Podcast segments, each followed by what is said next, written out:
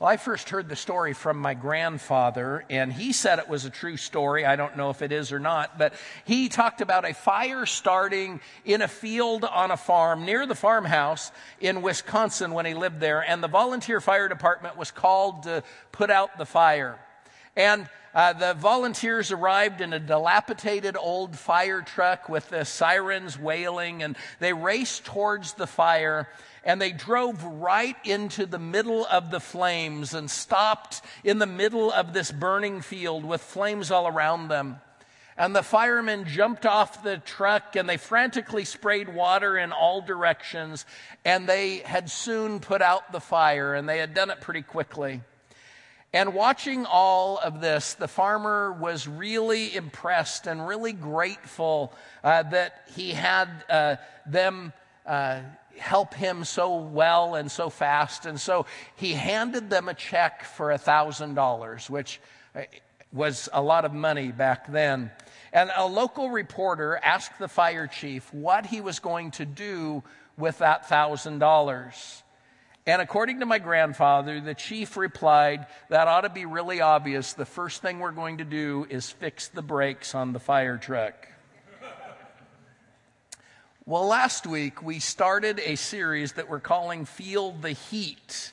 And we're looking at ways that fire or heat is used in the Bible to teach us lessons about God. We talked last week how God uh, got Moses' attention by having a bush burst into flames and the bush kept burning, but it wasn't consumed. It didn't turn to ash. And that's how God got Moses' attention. But today's message talks about an attempt to use heat in a really negative way. But in the process, we will see God demonstrate his power in an incredible way. In fact, the message this week and next week, uh, in those messages, we'll find out God demonstrating his power in amazing ways involving fire when we trust in him, when we follow him fully.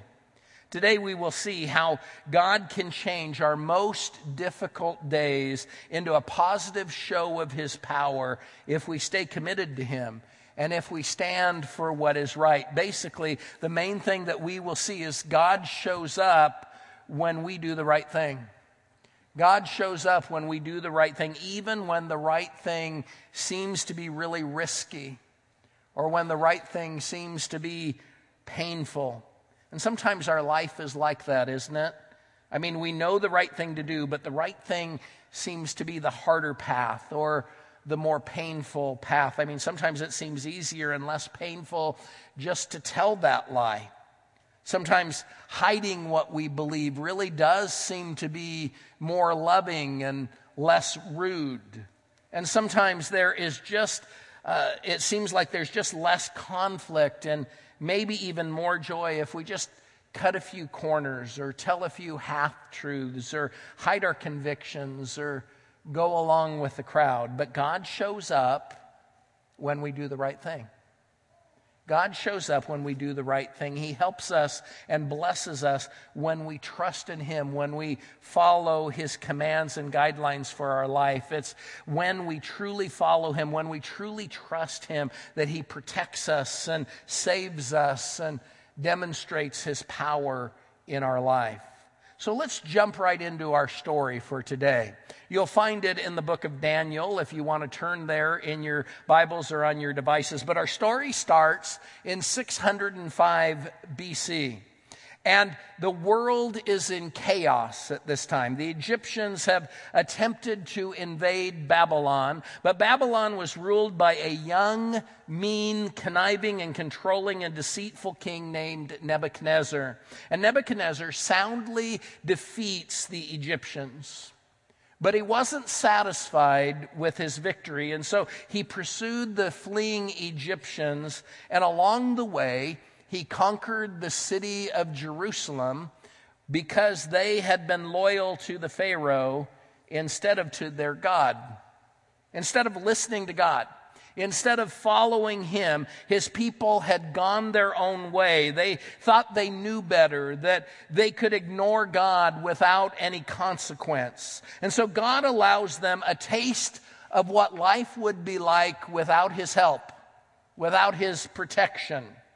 He allows this foreign uh, nation that paid no attention to God to conquer the people of God because of their disobedience. The Babylonian army basically marched right into the temple in Jerusalem and they took the articles used to worship God that were made of pure gold.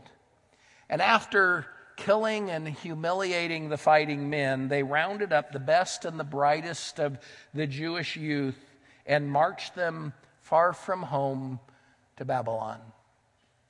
And that's where we pick up today's story. It starts with the heat of intense pressure. The heat of intense pressure. The Babylonian army had brought several of the young people to Babylon with them. And understand what that would have felt like. Understand, they probably had seen their dads killed and abused. Maybe they had seen their moms and their sisters abused. And they were chained together, and they were marched to a different country. And they knew they would be slaves for the rest of their lives. They knew that they would be doing whatever their captors told them to do. And they knew that they really had no choice in the matter. I mean, the only alternative would be their death. And they also knew that that could happen at any moment during their captivity, also. So they're under intense pressure. But look at how Daniel chapter 1 describes what happens next. Then the king ordered Ashpenaz, the chief of staff, to bring to the palace some of the young men of Judah's royal family and other noble families who had been brought to Babylon as captives. Select only strong, healthy, and good looking young men, he said. Make sure that they are well versed in every branch of learning, are gifted with knowledge and good judgment, and are suited to serve in the royal palace. Train these young men in the language and literature of Babylon. The king assigned them a daily ration of food and wine from his own kitchens. They were to be trained for three years, and then they would enter royal service. Daniel, Hananiah, Mishael, and Azariah were four of the young men chosen, all from the tribe of Judah. The chief of staff renamed, renamed them and with these Babylonian names. Daniel was called Belshazzar. Hananiah was called Shadrach, Mishael was called Meshach, and Azariah was called Abednego.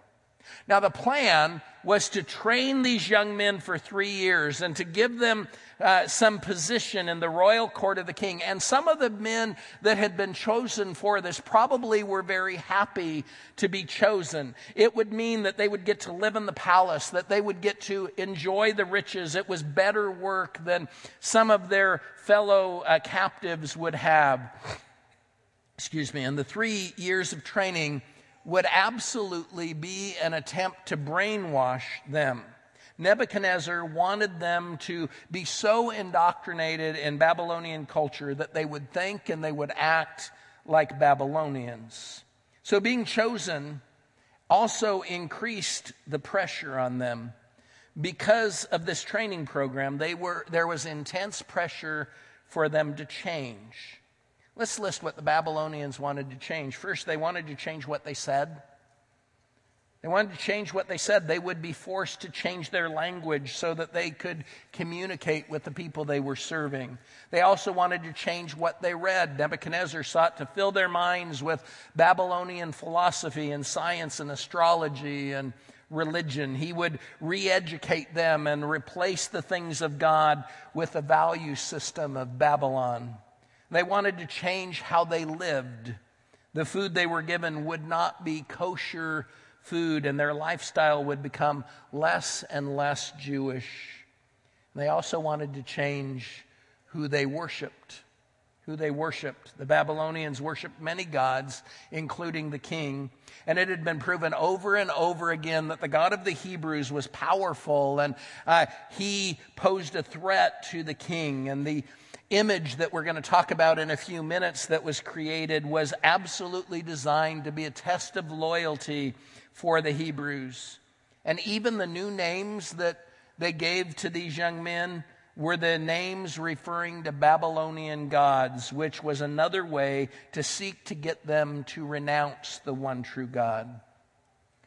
Now, as we seek to stay true to God, sometimes the world around us seems to pressure us to make changes.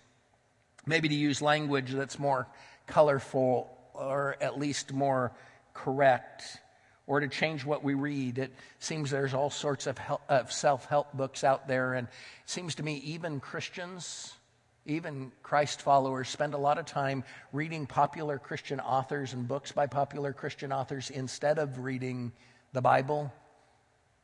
And I'm guessing we've all had pressure to adjust how we live to fit what the culture says is good and right. And the idols around us tempt us to always be worshiping new gods. Gods like financial success and the God of acceptance and the God of feeling good and the God of having more and doing more. And if you're like me, you have felt the intense pressure from at least one of these gods. And so they put these young men under intense pressure to change, but there was one problem. They refused. They just absolutely refused to change. And uh, they uh, had underestimated these four teenagers living in a foreign land, 1,500 miles away from family and away from anything familiar. These boys stood out. They stood together. They stood up for God. They provided a shining example that no matter how young a person is, God can use them to change the world. So they refused to change. And that refusal brought on a different kind of heat. It brought on the heat of conflicting values. The heat of conflicting values. If you read more of the story, you will see that the king sets up an image of gold and it doesn't say this directly, but most scholars believe that this image would have looked like the king, that it would have been an image of Nebuchadnezzar himself. And this was really big. I mean, it was 90 feet high and it was nine feet wide. That's uh, nine feet wide is about the width of this platform that I'm standing on down here. And 90 feet high would be three times the height of the ceiling above my head. So this was a really big statue. It was a really big statue. And um, the king orders that every time music plays, at certain times of the day when music plays, that everyone should stop what they're doing, fall to the ground, and worship this golden statue. That was his order. But Shadrach, Meshach, and Abednego refused to do it. They refused to do it often enough that word got back to the king that they weren't bowing down to the statue. Look what happens next. I'll start in chapter 3, verse 13. Then Nebuchadnezzar flew into a rage and ordered that Shadrach, Meshach, and Abednego be brought before him. When they were brought in, Nebuchadnezzar said to them, Is it true, Shadrach, Meshach, and Abednego, that you refuse to serve my gods or to worship the gold statue I have set up? I will give you one more chance to bow down and worship the statue I have made when you hear the sound of the musical instruments. But if you refuse, you will be thrown immediately into the blazing furnace and then what God will be able to rescue you from my power.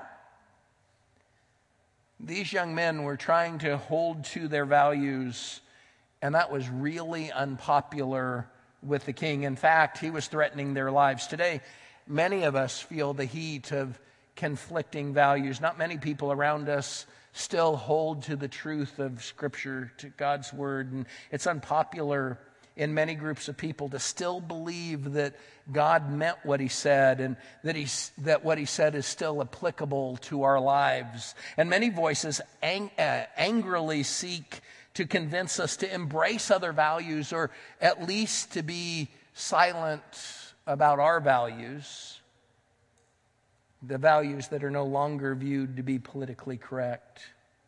So you probably have felt the heat of conflicting values. What do you do when that happens? What should you do when that happens? How do we respond? Well, I think we can gain some insight from our friends Shadrach, Meshach, and Abednego. So let me give you some hints from what they did. First, do what is right. Do what is right. The king has threatened their lives. Look at their response. We're going we're gonna walk through this kind of slowly, but look at verse 16. Shadrach, Meshach, and Abednego replied, O Nebuchadnezzar, we do not need to defend ourselves before you. Interesting comment. They didn't need to defend themselves in front of this king because they knew what was right and they were determined to do the right thing. And sometimes when we're making our choice, we know what is the right thing to do, but we also know that doing the right thing or saying what is right will upset people around us. So we try to find a different path. Now, we will have to rationalize things less and defend ourselves and our motives less when we just decide to do the right thing in every situation. We can rationalize less and defend ourselves less when we just decide to do what's right in every situation. And don't forget what Jesus' brother James said. He said, When we know the right thing to do and we don't do it, it's sin. It's not just an oversight, it's sin. Second, when we face the heat of conflicting values, accept what's true. Accept what is true. They say, King, we don't need to defend ourselves to you. And the next words are really significant. Look at just the next few words. If we are thrown into the blazing furnace, stop right there if we are thrown into the blazing furnace. Did you catch it? They knew. They knew that they might be thrown into this blazing furnace. They knew that it was possible that doing the right thing might result in a really painful, a really uncomfortable situation for them. And that's true for us today, too. Uh, if we take a stand for Jesus, it may create pain. It might uh, get people to dislike us. I mean, we might go through some really rough times. People may hate us instead of loving us, and that shouldn't surprise us because Jesus said they would. He said the same people that hated him will hate those who follow him. And of course, people say harsh and horrible things about Jesus and about his followers. We serve a master who was killed because he said things that were unpopular. Again, where did we get the idea that when we became followers of Jesus, everything would get peaceful and calm? Where did we get the idea that once I crossed the line of faith and became a follower of Jesus, that my life would be easy, that all of my problems would go away, that there would be no pain in my life? Where did we get that idea? It wasn't from the Bible. The Bible never teaches that. In fact, it seems to say the opposite that it'll get harder here and more painful here. And the truth is, life will be hard until we enter into heaven. So do what's right, accept what's true, but then remember what's possible. Remember what is possible. Go on with verse 17. If we are thrown into the blazing furnace, the God whom we serve is able to save us. I like this. It's kind of a direct response to what the king said. You remember what the king said at the end of his threat against them? He said, If you refuse, you will be thrown immediately into the blazing furnace, and then what God will be able to rescue you from my power? Their simple answer Our God. Our God can do that. Our God is able to do that. Our God can save us. We know that. We believe that that is possible. Do you know that? Do you know that God is able to do that? That He is able to rescue you from the situation you're in right now? Your situation might seem hopeless, and maybe you've made a real mess of your life, and you're feeling really struck and uh, stuck in the consequences of your own mess. And I want you to know He is able to rescue you from it. He is powerful enough to do that. Or maybe the mess that you're in isn't your fault Maybe someone else has inflicted pain and problems into your life, and it just doesn't seem that you have any way out, that you have any power to do anything about it. But remember what is possible God is able to save you. These three guys were in that situation. They knew the king pretty much had complete power over them. They knew that they probably couldn't logic their way out of it, and they knew they couldn't fight their way out of it, and they had already decided not to compromise their way out of it. But in this moment, they remembered that though this king seemed to have complete power and control over them, he didn't have any power over their God. He had zero power over their God. They knew that God was able, that it was possible. So, in the midst of your panic, well, doing what is right and accepting what's true. Also, remember what's possible, that God is able to rescue you. There's one more action that we can take when we're feeling the heat of conflicting values. We can trust what He does. We can trust what He does. The next thing they say to the king demonstrates such trust and such devotion to God. Look at the rest of verse 17 and verse 18. He will rescue us from your power, your majesty. But even if he doesn't, we want to make it clear to you, your majesty, that we will never serve your gods or worship the gold statue you have set up. Underline or highlight those words, even if he doesn't. Even if he doesn't. Do you know what I hope that people can say about me after I die? I hope they say these words. He had, even if he doesn't, faith. He had, even if he doesn't, faith. What an incredible faith they had. They said, We know God is able to save us. We think that He will rescue us. But even if He doesn't, we're still going to be faithful to Him. Even if he doesn't, we still aren't going to do the wrong thing. We still won't bow down to your silly big gold statue. We still won't give our worship or our loyalty to you. We still won't compromise our convictions. Even if he doesn't, faith means following and trusting him when someone close to you dies too young and in a tragic way. Even if he doesn't, faith keeps following him and trusting him even when people call themselves Christians, do things that are hurtful and hateful that no Christ follower should ever do. Even if he doesn't, faith means we trust God to help us. We ask him to help us. We believe fully that he is able to help us and that he will help us.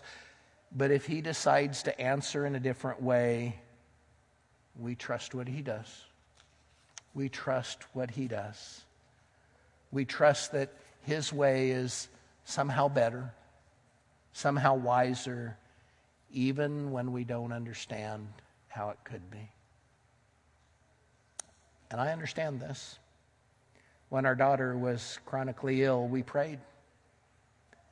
We prayed for her healing and we believed that God could heal. We asked Him to heal her. Hundreds of people joined us in praying for Kayla's healing. And when she died, it it was really hard. And I still don't understand completely. And when I see Jesus face to face, I still have some questions. I, I still want an explanation. But even though he didn't answer the way we hoped, we still trust what he does. We still serve him fully. So these are good steps that we can take when we're feeling the heat of conflicting values. You should take all of these steps we talked about, but I have to be honest with you. They won't always resolve your problem. They won't always resolve your problem. Look at what happens next. Verses 19 and 20. Nebuchadnezzar was so furious with Shadrach, Meshach, and Abednego that his face became distorted with rage. He commanded that the furnace be heated seven times hotter than usual. Then he ordered some of the strongest men in his army to bind Shadrach, Meshach, and Abednego and throw them into the blazing furnace. They did the right thing. They believed what was possible, and still they're thrown into the blazing furnace. And the furnace had been heated so hot that even the men that carried them to the furnace door to throw them in died from the heat just being close to the furnace. It was incredibly hot, it was incredibly uh, horrible and hurtful, but being thrown into the furnace leads them to experience one more type of heat and that's the heat of his presence. The heat of his presence. Look at verses 24 and 25. But suddenly, Nebuchadnezzar jumped up in amazement and exclaimed uh, to his advisors, Didn't we tie up three men and throw them into the furnace? Yes, your majesty, we certainly did, they replied. Look, Nebuchadnezzar shouted, I see four men unbound walking around in the fire unharmed, and the fourth looks like a God. God uses this situation to show his power to the king and to the entire nation. And this situation can teach us some really encouraging lessons. I've thought of a couple, maybe you'll think of others, but here's a few that I've thought of. The first is the fire doesn't have to consume you. Your fire doesn't have to consume you. I think Shadrach, Meshach, and Abednego were ready to die as they were thrown in. I think they might have been expecting that, but the fire didn't consume them. And some of you think that the fire in your life right now is pretty overwhelming, that it might permanently alter who you are, that it might permanently alter how you live, and it might. It might really change things, but it doesn't have to consume you. Your fire doesn't have to consume you, it, it can refine you instead. Fire is used all the time to refine precious metal by removing the impurities, by helping them to look smooth and polished. Your fire doesn't have to consume you. Here's a second lesson God may use your fire to free you. He may use the fire to free you. The passage says the king had the strongest soldiers tie them up before throwing them into the fire. This was so they wouldn't be able to jump out and run.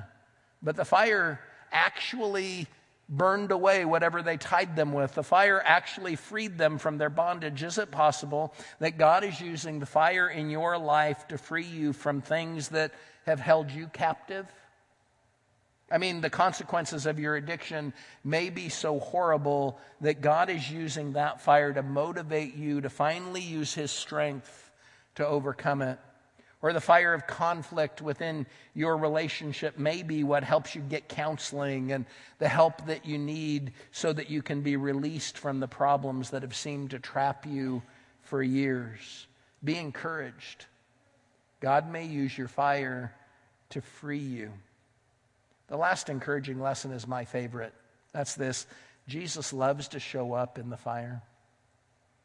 Jesus loves to show up in the fire. They get thrown in the fire. And when they're standing around in the fire, Jesus is right there with them. Even the king, who didn't know or respect God, knew that it was God in there with them. So Jesus doesn't leave them alone in the blazing furnace. He is right there with them, and they are enjoying the heat of his presence.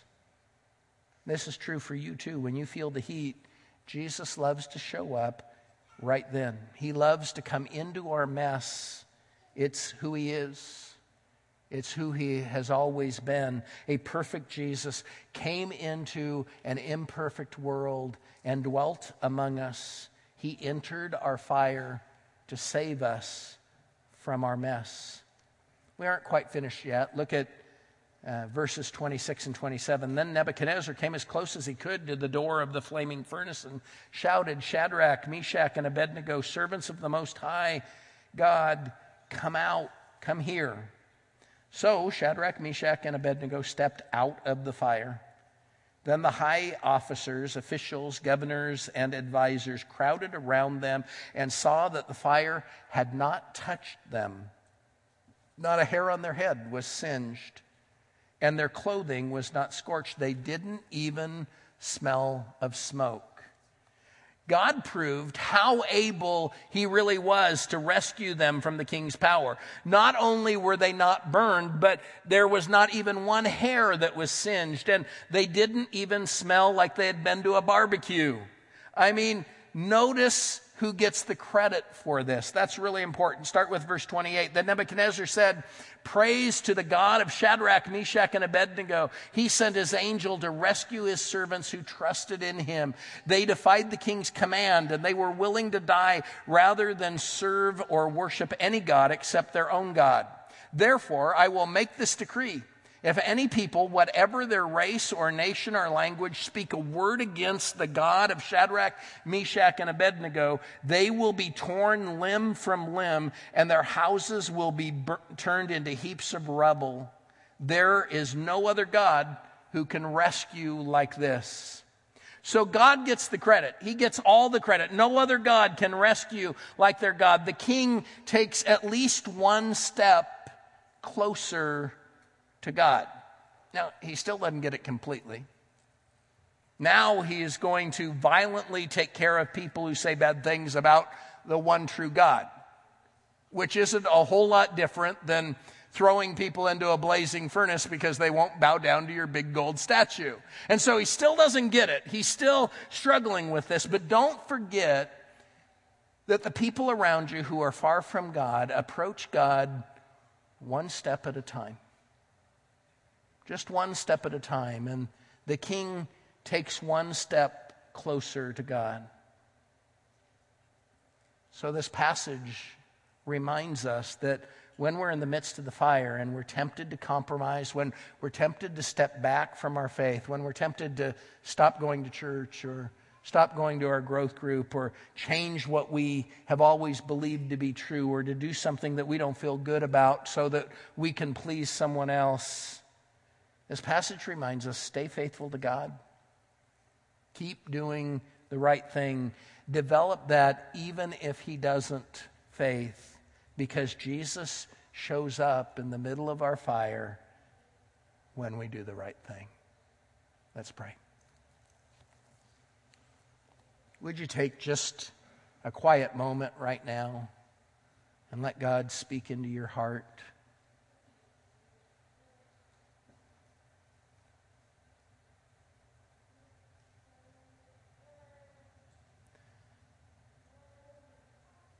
Father God, in our room, it's really quiet right now. But we believe that many prayers are meeting you, speaking to you. And Father, we're so thankful that you promise that you will hear our prayers, that you will answer. And so, Father, right now, we believe that you are able that you are able to rescue us, that you are able to give us the strength to stand strong. Father, we are so thankful for your promise of your presence that when we've trusted in you that your Holy Spirit comes to live inside of us. That where two or more are gathered, that you are here with us. And so, Father, thank you for the heat of your presence with us. Father, would you help us as we take steps towards you? Give us courage to do that. Father, we trust you. And Father, we love you. In Jesus' name, amen.